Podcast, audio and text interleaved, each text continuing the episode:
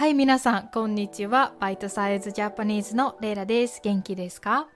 今日のトピックは、記憶力です。記憶はメモリーだね。うん。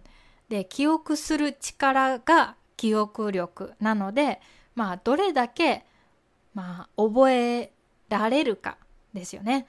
記憶力が高かったら、きっと日本語の勉強も英語の勉強もすごく簡単になるんじゃないかなって思います。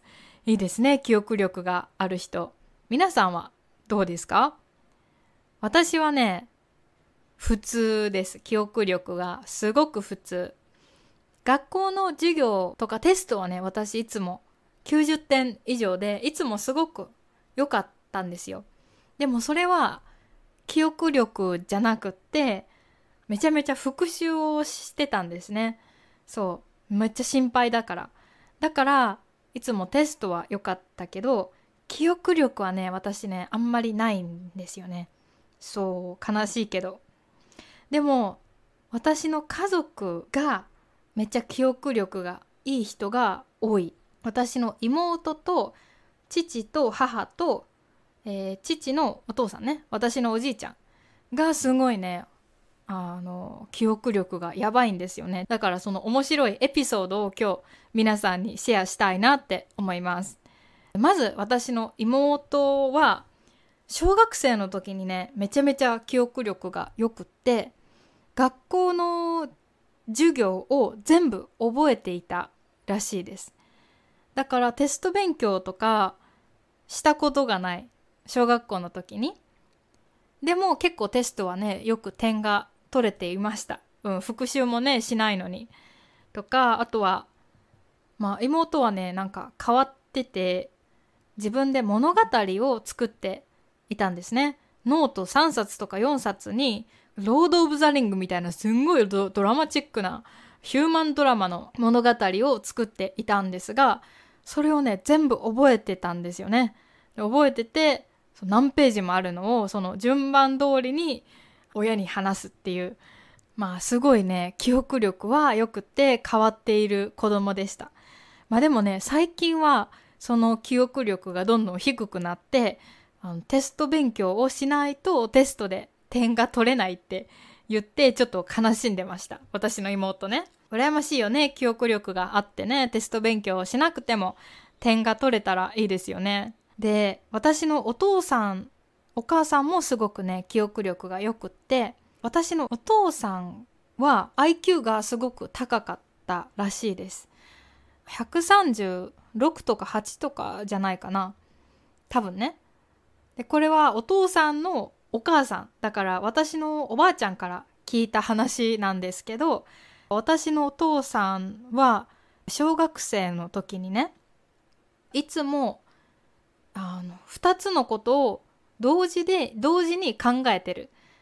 でお父さんの先生がね心配したらしいです。私のお父さんの名前千雪って言うんですけど千雪くんは一度にいつも2つのことを考えているって言って心配してあの病院に連れて行ったらしいです。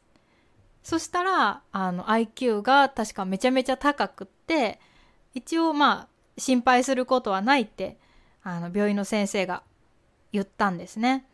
でもねその IQ が高いって確かに記憶力もあるし賢いんだけどあのねやっぱり社会生活がなかなか難しくなりますね。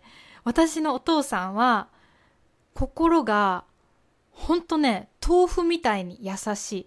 触ったら壊れるような心とか、まあ、ガラスのハートですね。触ったら割れる。本当にねすんごいみんなもびっくりするくらい優しくってすんごいねセンシティブ敏感なんですよね。あとは音とか光とか情報にもすごく敏感です。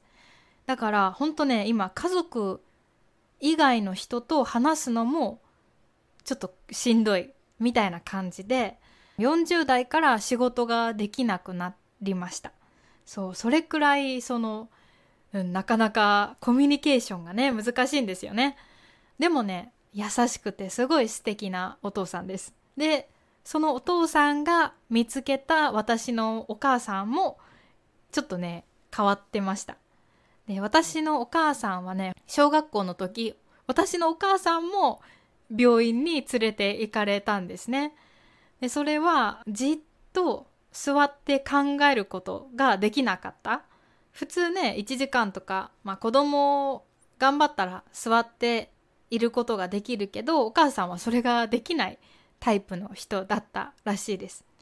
でもね記憶力はすんごくよくって面白いエピソードがあるんですけど私のお母さんは3歳の時にあのバスで幼稚園に通っていたんですねバスで20分くらいかなでもうある日その家に帰りたくなって3歳のお母さんがね3歳の時に幼稚園から家までバスで20分くらいかかる道を家まで帰ってきたらしいです。しかもバスでしか通ったことがない道をバスの中から窓の外を見て道を覚えていたんですよね。3歳で。それで家まで帰ってくる。1時間以上だよね。歩いて帰るから。それで私の、まあ、おばあちゃん、ね、お母さんのお母さんがものすごくびっくりしたりとかそういうね話がお母さんの面白いエピソードはいろいろあります。そうすごく変わってて、うん、なんかお母さんはあの大学には行けなかったんですよ。お母さんのお父さんがあのすぐ亡くなってしまってでお金がなかったらしいです。だからおか私のお母さんはえー、専門学校に行ってパソコンの勉強をしてもうほんとね40年とか前の話ね40年前のプログラマーになったんですよねでもその時ってプログラマーって全然いなくったから時給が4,000円1時間で4,000円くらいもらえる仕事をずっとやっていたらしいですだから1日にちょっとだけ働いて後の時間は映画館に行ったりとか海外旅行に行ったりとかっていう生活を多分40歳くらいまで ずっとそういう生活をしてたらしいです。本当ね私のお母さんもいろんな文化とかアートが大好きで、ね、毎日感動しないと生きていけないって言ってたらしい。そういう変わったお母さんでした。だからねすごく記憶力は良かった。であと私のお父さんのお父さんだから私のおじいちゃんね。今おじいちゃん85歳なんですけどまだまだ昔のことは本当に覚えてる。でねあのおじいちゃん毎日日記をつけてるんですねやばいのがなんか何年の何月何日は何をしたっていうのを覚えてるんですよ やばいですよね。そう何年の何月何日は何をしたっていうのを覚えてるっていうものすごいやばい記憶力を持っています。ほんと羨ましいよね。私昨日何食べたも時々思い出せないのにほんとね頭がどうなってるのかわかんないですけど覚えてるんですよね。でもね私のおじいちゃんはめちゃめちゃ日本人ザ日本人っていう感じの人ですんごくね日本のルールとか仏教とか大切にするんですね。